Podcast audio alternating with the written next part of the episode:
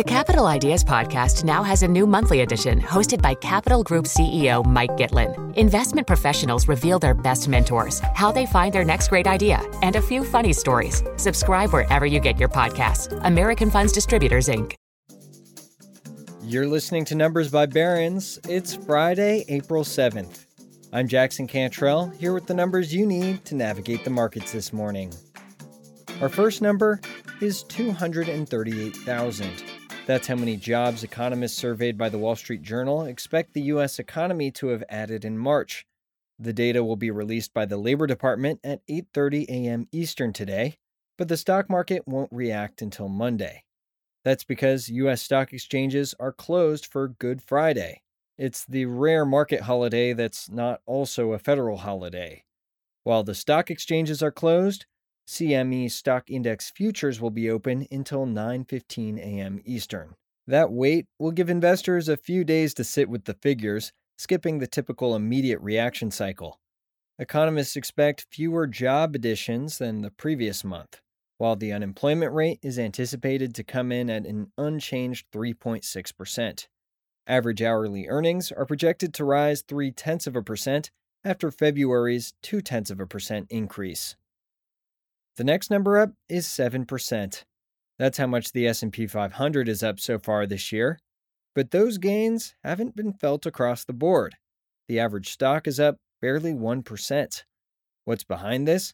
The S&P 500 index has improved because of a few mega cap companies.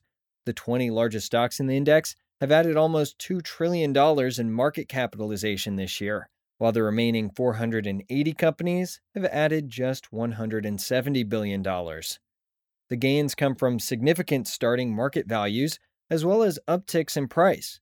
Take Apple. Its stock has risen 26% this year, a market cap of $2.6 trillion. That contributed 1.6% to the S&P 500, according to data from Goldman Sachs. Microsoft has had a 19% rise, and Nvidia has had an 83% jump. Each of those added over 1% to the index. Meanwhile, the S&P 500's biggest losers haven't had the same impact. Charles Schwab is down 37% for this year, taking just over a tenth of a percent from the index. Pfizer, which has fallen 20%, has dinged the index just shy of two tenths of a percent. Overall, the rally so far this year is being carried by the biggest stocks, but should the mega cap stocks start to suffer the same fate, the S&P 500 will take a much bigger hit. So investors should look to see broader participation in the rally to gain confidence that it's here to stay. Our last number is $27 billion. That's the pre agreed floor valuation of Hulu. Ownership of the streamer is split, with Walt Disney owning two thirds and Comcast the remainder. So, to take full ownership, Disney would have to pay at least $9 billion. And a new appointment at Disney may hint that full integration is on the horizon.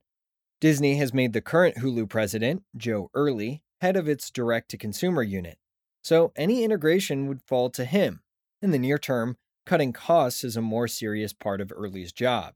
Disney recently announced it will cut 7,000 jobs in a plan under returning CEO Bob Iger. Now, taking over Comcast shares of Hulu would be a large cost in the short term, but could result in reduced expenses over the long term. Analysts at UBS recently released a research note that indicates full ownership of Hulu could save over $2 billion in costs, slimming down content and integrating advertising and technology functions. It could also help Disney justify raising prices for its own Disney Plus streaming service. And that's Numbers by Barron's for Friday, April 7th.